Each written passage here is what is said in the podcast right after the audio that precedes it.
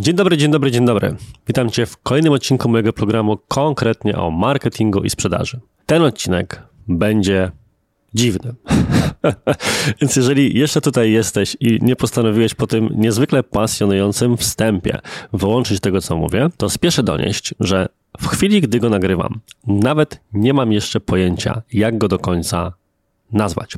Dlatego, że ten odcinek będzie bardziej, powiedziałbym, filozoficzny. Postanowiłem się bowiem podzielić z Tobą swoimi przemyśleniami na temat faz, etapów kariery każdej osoby, która zawodowo zajmuje się albo styka się z marketingiem. Chodzi o to, że po części na własnym przykładzie swojej drogi zawodowej, po części obserwując marketerów, pracowników agencji reklamowych, osób odpowiedzialnych za marketing w firmach albo właścicieli i ich sposób myślenia o marketingu, doszedłem do wniosku, że żeby na poważnie zacząć poprawiać, optymalizować marketing i sprzedaż w swojej firmie, trzeba ten marketing w pewien sposób inaczej zacząć rozumieć, niż się go zazwyczaj rozumie, kiedy człowiek dopiero zaczyna się nim zajmować.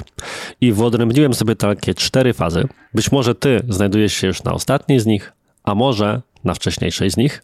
I ten odcinek na przykład pomoże ci przekroczyć tę mentalną barierę. Mam takie ambitne plany w stosunku do niego. I powstał na podstawie kilku moich wystąpień, które robiłem w różnych miejscach Polski na różnych konferencjach w ostatnim czasie. Mam nadzieję, że w formie odcinka na kanale, w podcaście również się sprawdzi. Zaczynajmy. Żeby dobrze wytłumaczyć Ci pierwszą fazę, czy w ogóle wszystkie fazy po kolei, muszę nieco się cofnąć do swoich własnych początków z marketingiem. Otóż ja zaczynałem pracę w marketingu od bycia copywriterem, takim, ja się zawsze śmieję, jednym z ostatnich prawdziwych copywriterów, to znaczy takich pracujących w teamie kreatywnym z grafikiem, coś w stylu e, postaci prezentowanych w książkach typu Zgnieć pan to, panie Whipple, jeżeli nie znasz, fantastyczna książka o historii reklamy, czy serialu Mad Men, gdzie takie postacie również się pojawiały. Swoją drogą Mad Men był jedną z rzeczy, które zainspirowały mnie właśnie do takiej, a nie innej ścieżki kariery. Sęk w tym, że pracując nad strategiami, konceptami, otaczając się badaniami rynkowymi i tak miałem pewien wewnętrzny problem ze sobą. I tym wewnętrznym problemem było to, że nie czułem bezpośredniego przełożenia mojej pracy jako osoby tworzącej koncept kreatywny całej reklamy, pracującej nad jej strategią, na to, że coś się finalnie sprzedaje albo nie. No bo była to suma wielu elementów składowych, a nie tego, że ja coś fizycznie kliknąłem bądź wyklikałem. I wtedy właśnie odkryłem, bo to był też ten czas, kiedy de facto na rynek z pełną parą wchodziły systemy reklamy płatnej, reklamy w Google i z czasem reklamy na Facebooku. I kiedy to zobaczyłem, to stwierdziłem, że jest to fantastyczna rzecz i koniecznie ja chcę w tej przestrzeni pracować. Dlaczego? Bo tam mogłem zobaczyć po lewej swoje ustawienia, a po prawej wyniki, które to przynosi, więc mogłem poczuć, że to jestem ja. I pewnym pokłosiem zachłyśnięcia się tymi narzędziami było jednocześnie pewne myślenie, które ja obecnie definiuję jako fazę pierwszą każdej osoby, która zajmuje się marketingiem, i tą fazą jest wiara w narzędzia. Ja taką wiarę również wtedy prezentowałem. Wydawało mi się, że wystarczy odpowiednio dobrać wszelkie parametry, wedle których kampania reklamowa w Google, na Facebooku, na LinkedInie ma być ustawiona, zdefiniować właściwą grupę docelową i voilà. Sprzedaż będzie rosnąć. Zapytania dla moich klientów na moje usługi będą wpadać. I oczywiście rzeczywistość zweryfikowała, że tak nie jest. Natomiast z tamtych czasów zostało mi to wspomnienie, jak to jest wierzyć, że właśnie potrzebujemy tylko poznać odpowiednie parametry dotyczące narzędzi i wszystko inne magicznie się rozwiąże. Nagrałem kiedyś taki odcinek swojego programu, w którym mówiłem o tym, że są dwa rodzaje problemów: problemy strategiczne i problemy algorytmiczne.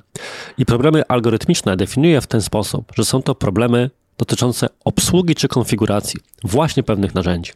I takie problemy zaadresować jest stosunkowo łatwo, ponieważ istnieje kilka możliwych scenariuszy rozwiązania kilku najbardziej typowych sytuacji, typu ustawienie kampanii dla sklepu internetowego, ustawienie dobrej kampanii w Google dla na przykład biznesu typu B2B i tym podobne. Ale po tym czasie ta kombinatoryka elementów musi wznieść się na wyższy poziom, już na poziom strategiczny. To dzisiaj wiem, ale w tamtych czasach jeszcze nie widziałem. I być może ty albo znasz kogoś, to jest jeszcze na tym pierwszym etapie, że uważa na przykład, że Rozwiązaniem problemu dotyczącego generowania klientów dla jego biznesu jest po prostu znalezienie idealnego kanału marketingowego albo idealnego narzędzia, które pomoże to rozwiązać. Ileż razy słyszałem to podczas konsultacji, warsztatów czy wreszcie na szkoleniach. Wystarczy, że dowiem się, jak wyklikać właściwą grupę docelową na Facebooku, a sprzedaż zacznie rosnąć. Częstokroć jest też tak, że z takim milczącym albo ukrytym założeniem ludzie pojawiają się na przykład na moich szkoleniach. Bo dlaczegoż miałoby to tak nie działać? I to jest właśnie ten pierwszy poziom rozumienia marketingu. W zasadzie pochylmy się nad tym chwilę. Dlaczego tak nie jest? Cóż, rzeczywistość jest taka, że wynika to z dwóch elementów. Po pierwsze, żaden kanał marketingowy, a zwłaszcza kanał reklamy płatnej, nie jest aż tak dokładny. Lubię posługiwać się taką analogią, że na przykład Facebookowi, Instagramowi, TikTokowi i tak jest bliżej do Spotify niż do Google'a. Bo Google jest tym miejscem, które identyfikujemy czy rozumiemy jako platformę, stronę internetową, na której wpisujemy jakieś hasło, domyślnie w tym kontekście jakieś zapytanie biznesowe albo zapytanie o produkt i my ten produkt dostajemy, możemy go kupić. Stąd taki mój inny standardowy żart, że w Google nie ma reklam. W Google jest wyświetlanie stanów magazynowych. Zastanów się proszę nad tym. Wpisujesz czerwone majtki męskie, widzisz czerwone majtki męskie. Gdzie tu reklama, gdzie tu marketing. Oczywiście żart. Natomiast Facebook ma tę niewdzięczną rolę, gdzie z jednej strony musi pogodzić interesy nas jako reklamodawców, ale też użytkowników. I jego chyba prymarną rolą jest jednak pomóc nam odkrywać rzeczy potencjalnie dla nas interesujące. Jest to rolą mediów społecznościowych w ogóle. Stąd, mimo że w pewnych narzędziach mamy przypisane, a z tym najbardziej ekosystem jest znany, tak zwane zainteresowania, na przykład kije golfowe, to nie oznacza od razu, że jesteśmy li tylko zapalonymi golfistami, ale że mogą nas interesować również inne pochodne bądź podobne sporty. Teraz może entuzjaści golfa mnie zabiją, jak zestawię to z na przykład krykietem, albo dorzuci nam jeszcze brydża, bo być może jest to coś, co często idzie w parze. Więc to, co jest wygodne dla użytkownika, jest mega niewygodne, kiedy jest się reklamodawcą, chcącym dotrzeć do konkretnego segmentu klientów poprzez dane narzędzie. Natomiast wspomniałem o Google. I czy sam fakt, że Google jest tym miejscem, do którego udajemy się, kiedy mamy jakąś potrzebę i nazywamy ją wprost i wpisujemy tak zwane frazy, które stają się wówczas słowami kluczowymi, to to oznacza, że te systemy są po prostu lepsze? No nie. Bo jeżeli ktoś wpisze na przykład w Google system LMS cena, to czy to jest potencjalny klient? Ok, prawdopodobnie osoba, która czymś takim się interesuje i takie zapytanie składa, jest już nieco dalej na potencjalnej ścieżce zakupowej niż osoba, która nawet nie wie, czym LMS jest. Natomiast może ktoś dopiero robi research, może wrzuca to czysto ciekawostkowo. Jeżeli ktoś pisze grywalizacja w biznesie, czy to oznacza, że posługuje, potrzebuje, poszukuje usług firmy, która się tym zajmuje, a może szuka książki, a może po prostu chce o tym poczytać i kiedyś będzie tym zainteresowanym w charakterze nabycia, być może usługi czy wdrożenia, ale musi minąć wiele miesięcy, zanim się to stanie. Więc mimo, że moglibyśmy znać idealne zainteresowania naszej grupy docelowej, idealne słowa kluczowe, i w takich systemach jak LinkedIn wskazać nawet konkretne stanowiska w konkretne osoby, konkretnych firmach, do których chcemy dotrzeć ze swoją ofertą, to jeszcze nie oznacza, że samo to targetowanie i same te narzędzia wystarczą. I myślę, że każdy, kto odkrywa płatne narzędzia reklamowe, możliwości marketingu internetowego i to wszystko, co mówi się o jego dokładności, precyzji, mierzeniu i tak dalej, siłą rzeczy w tę fazę wpada. I niczym Joda, czy, czy też cytując Jodę, trzeba unlearn what you have learned. Musimy się tego oduczyć, dojść do wniosku, że to nie jest rozwiązanie. Nie jest to rozwiązanie z jeszcze jednego powodu, ponieważ nawet idealnie stargetowaną grupę docelową trzeba jeszcze do naszego produktu bądź usługi przekonać. I stąd drugim etapem, fazą myślenia o marketingu, rozumienia o marketingu w internecie, którą ja sobie e, zdefiniowałem, to jest faza, którą nazywam fazą komunikacji. Komunikacji czy węziej kreacji. Po tym więc, kiedy już stwierdzimy, OK, nie wystarczy po prostu mieć właściwą grupę, a następnie pokazać im handluj z nami, oponami, bramami, garażami, bo wiadomo, hasło musi się rymować, prawda? Jest faza, w której zastanawiamy się nad tym, że OK, to musi być jeszcze prawidłowo skonstruowany, perswazyjny przekaz. Dobrze być na tej fazie. I generalnie komunikacja i kreacja jest jedną z najważniejszych rzeczy w reklamie i sprzedaży w ogóle. Tymczasem mam wrażenie, że bardzo często bagatelizowaną, bo osób, które zajmują się tworzeniem takich kampanii, czy tworzeniem komunikatów sprzedażowych, po tym jak już obrobią wszystkie dane w CRM, wyklikają wszystkie rzeczy we wszystkich narzędziach, zwyczajnie zaczyna brakować krzepy nad tym, na to, żeby ten wątek jakoś zaadresować. Sęk w tym jednak, że łatwo powiedzieć, kreacja jest najważniejsza, a trudniej wykonać. Tutaj na marginesie mogę jeszcze podać, że różnego rodzaju badania prowadzone na przykład przez media społecznościowe pokazują, że 50% wpływu na skuteczność kampanii to jej kreacja. Więc na pewno jest to coś, nad czym warto się pochylić. I wszyscy próbują, ale wracając do tego wątku, łatwiej powiedzieć, trudniej wykonać. W końcu niemalże dowolny tekst o firmie na zakładce o firmie. Firm w tym kraju zaczyna się od słów brzmiących mniej więcej wychodząc naprzeciw oczekiwaniom naszych klientów, oferujemy wysokiej jakości usługi w atrakcyjnej cenie. Bo bardzo często marketing jest takim sztuką agresywnej inspiracji. Patrzymy, jak zrobili coś inni i próbujemy zrobić to w miarę podobnie, bo wychodzimy z założenia, że przecież skoro oni tak zrobili, to musi być dobrze, bo przecież inni wiedzą więcej od nas. Dlatego polecam Ci zawsze wpisać te hasła, wychodząc naprzeciw i tak dalej w Google, żeby się przekonać, że e, polski Google zwraca pół miliona wyników, więc tyle osób jest równie kreatywnych, jeżeli chodzi o pisanie o własnym biznesie. To nie jest odcinek o tym, żeby mówić o tym, jak tworzyć kreacje reklamowe, czy jak podejść do komunikacji. Jest to zbyt zaawansowany temat. Ja o samej sztuce copywritingu, czyli pisania tekstów, czyli rzeczy, którą można zaadresować również w kontekście na przykład sprzedaży, czy tworzenia opisów usług, pisania ofert, poświęciłem osobny kurs online i kilka innych odcinków na ten temat również na moim kanale znajdziesz. Bardziej natomiast chodzi mi o to, że kiedy człowiek już zrozumie, że same narzędzia nie wystarczą i samo dobranie właściwej grupy nie wystarczą, to zaczynamy myśleć o kreacji, ale jest inne niebezpieczeństwo. Otóż wielu marketerów, czy właścicieli firm, którzy też parają się bądź delegują marketing gdzieś w swojej organizacji, na tym etapie się zapętla. I kiedy coś nie działa, w sensie nie ma zapytań, nie ma sprzedaży, to zaczyna się wymiana albo jednego elementu, albo drugiego. Więc na przykład kampania na Facebooku nie sprzedaje, to zmieńmy targetowanie, zmieńmy grupę docelową na inną. Dalej nie działa, to zmieńmy kreację, pewnie nie są dopasowane do grupy i tak dalej. Albo kampania na Facebooku nie działa, to spróbujmy kampanii w Google. I potem tam też zmieńmy kreację, bo też nie działa, też nie sprzedaje.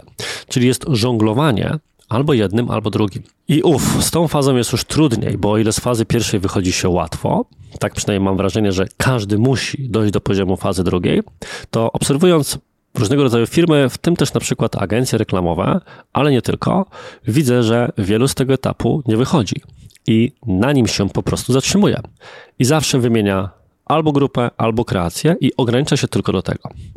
Ale cóż, jeżeli ma się w ręku młotek, to wszystko wygląda jak gwóźdź, więc nic dziwnego, że ktoś wyspecjalizowany na przykład tylko w jednym rodzaju działań próbuje rozwiązać ten problem braku na przykład sprzedaży czy braku jakościowych zapytań metodami i pracą w środku narzędzia, które zna.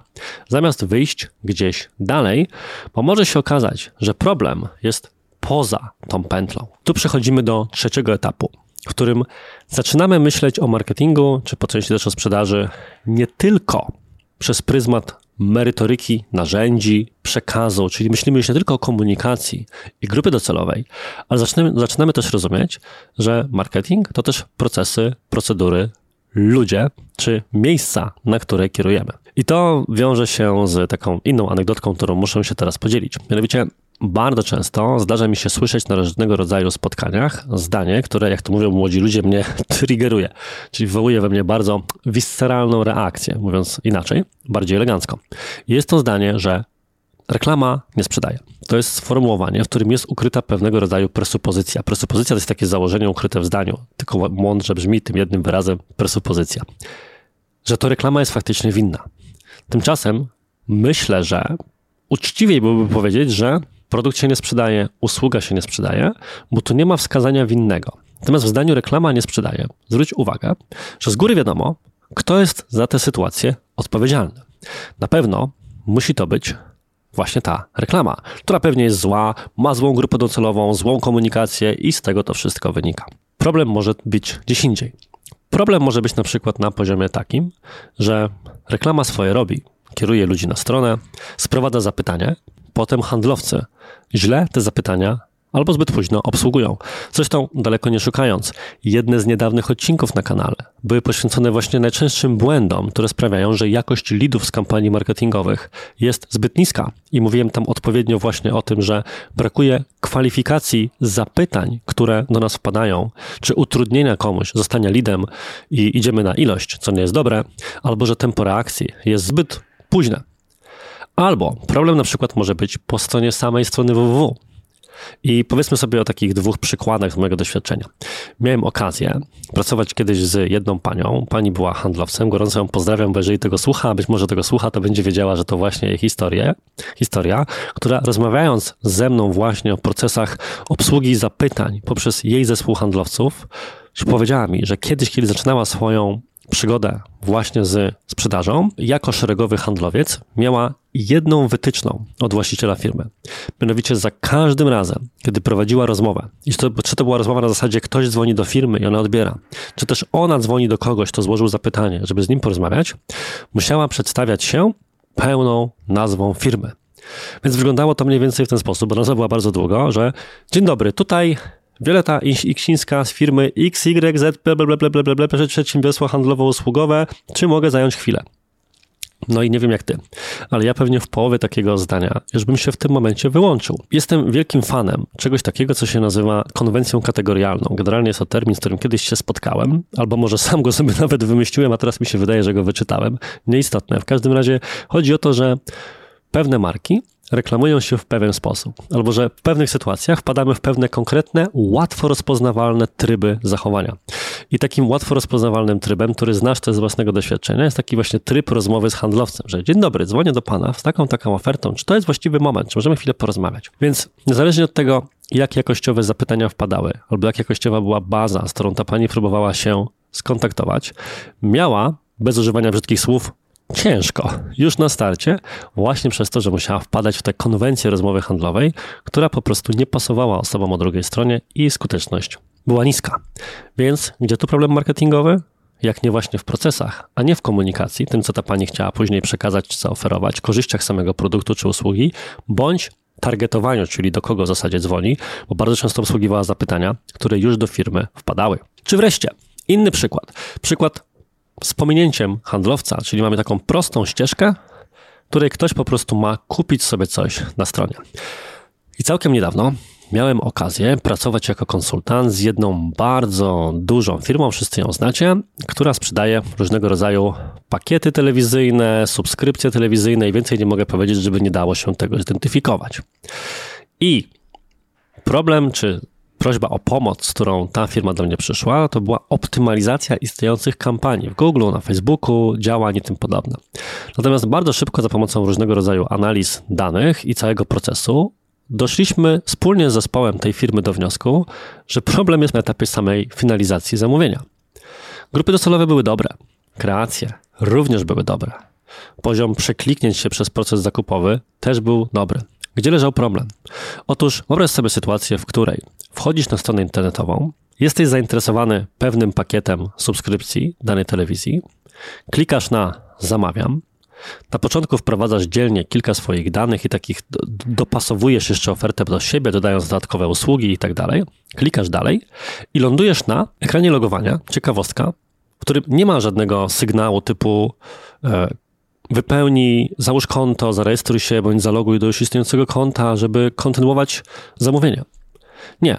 Do dokładnie, dokładnie tak samo wyglądającym, minimalistycznym panelu logowania, jak wówczas, gdy po prostu logowałbyś się do już istniejącego pakietu.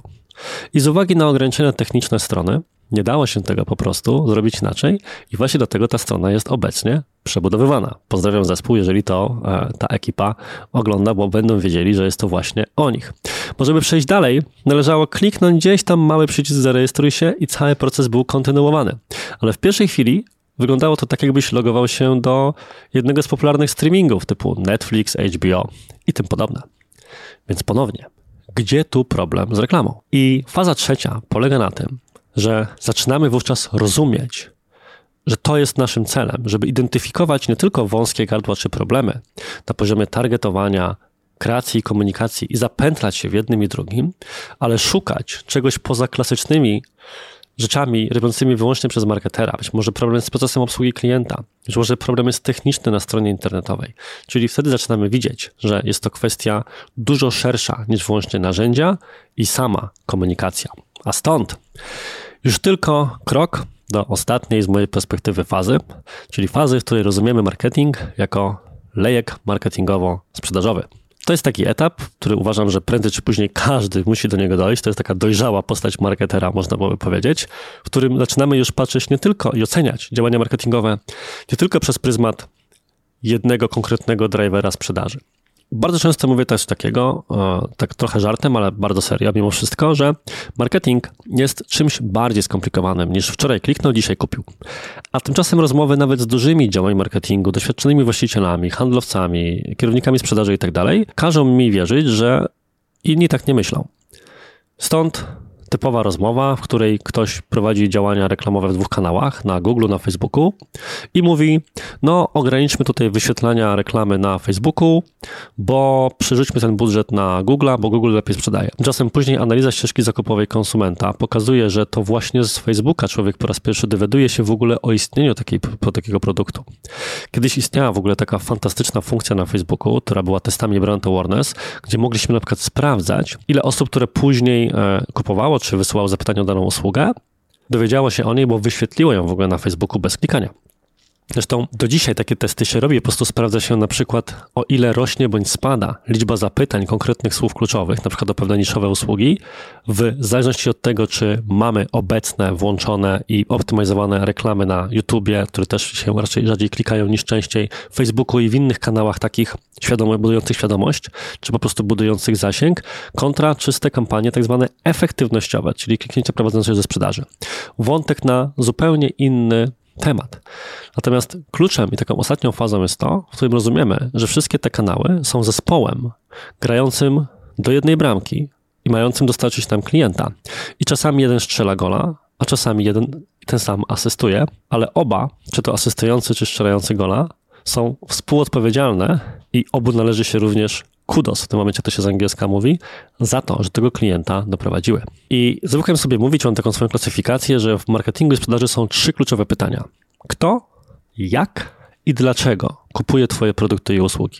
Jak na nie trzy zaczniesz odpowiadać, to jesteś już bliżej stworzenia sensownego planu marketingowego niż dalej. Na pytanie kto odpowiada się przez pryzmat myślenia o grupie docelowej.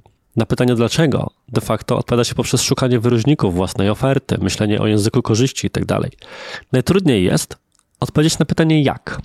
A to odpowiedź na pytanie jak ktoś kupuje jest kluczowa do zbudowania właśnie lejka marketingowo-sprzedażowego. I możemy zacząć na te pytania odpowiadać, sięgając po naprawdę klasyczną lekturę, klasyka marketingu, o którym też już kiedyś wspominałem, chyba przy okazji setnego odcinka, czyli marketing Kotlera. Bo właśnie tam proces zakupowy konsumenta został opisany za pomocą pięciu etapów, które być może znasz, bo wiele osób mówi o nich w różnych iteracjach, w różnych materiałach. Identyfikacja problemu czy potrzeby, poszukiwanie informacji na temat potencjalnego rozwiązania, rozważanie alternatywnych rozwiązań, czyli na co się zdecydować, wreszcie etap podejmowania decyzji i tak zwane zachowania pozakupowe, czyli na przykład proces onboardingowy w jakiejś firmie, czy innego rodzaju kwestie. I może się okazać na przykład, że Twoja firma tak naprawdę ma kampanie, które adresują tylko dwa z tych etapów. Pierwsze typu poznaj moją markę, albo ostatni, najczęściej jest to tylko ostatni, czyli hej, wejdź i kup, hej, wejdź i wyślij zapytanie. I właśnie dlatego wiele kampanii zwyczajnie nie działa. Ale myślę, że procesowi kotlerowskiemu możemy w tym momencie dać pokój, bo jest to materiał, który wymagałby co najmniej półgodzinnego omówienia, osobnego odcinka, więc daj znać w komentarzu, czy byłbyś, byłabyś właśnie takim odcinkiem zainteresowana. Myślę, że to jest praktycznie koniec, ponieważ na tym etapie kariery, na którym jestem, myślę właśnie, o, czy rozumiem marketing w ten sposób, że jest to właśnie budowa pewnego lejka marketingowo-sprzedażowego, biorąca pod uwagę nie tylko komunikację grupy, również procesy tym podobne. I zawsze sobie tak mówię, że generalnie narzędzia, algorytmy czy technologie to są rzeczy drugorzędne, a że marketing i sprzedaż, najprościej rzecz ujmując, wedle takiej mojej definicji, to jest to po prostu sztuka empatii. I jak człowiek zrozumie, kto, jak i dlaczego kupuje dany produkt czy usługę, to cała reszta jest tylko doborem działań i kanałów. Być może się okaże w przyszłości, że będę musiał do tych swoich faz dopisać sobie jeszcze co najmniej kilka, bo okaże się, że w tym momencie, w którym jestem, to jednak jestem jeszcze głupi i nie wziąłem pod uwagę całego szeregu czynników. Mam nadzieję, że aż tak źle ze mną pod tym kątem nie jest, ale jestem cały czas otwarty, że tych rzeczy może być dużo więcej. Natomiast jestem ciekawy, na jakim etapie ty jesteś. Może ten odcinek pomógł ci spojrzeć na marketing czy sprzedaż z innego punktu widzenia, albo może znasz kogoś, kto dobrze by było, żeby właśnie taki wykład pod tej strony obejrzał. Daj znać w ogóle, czy takie odcinki, które nie są skupione na jednym merytorycznym aspekcie, a bardziej na pewnym powiedziałbym, nieco felietonowym trybie wyrażenia swojego zdania na tematy marketingowo-sprzedażowe dalej czy biznesowe jest dla Ciebie również interesujący. A tymczasem bardzo Ci dziękuję za poświęcenie swojego czasu dziś. Do usłyszenia w przyszłym tygodniu i cześć. Audio jest. Dobra. Notat, notatki mam, kamerę mam, wstydu nie mam. Nagrywamy. Dobra.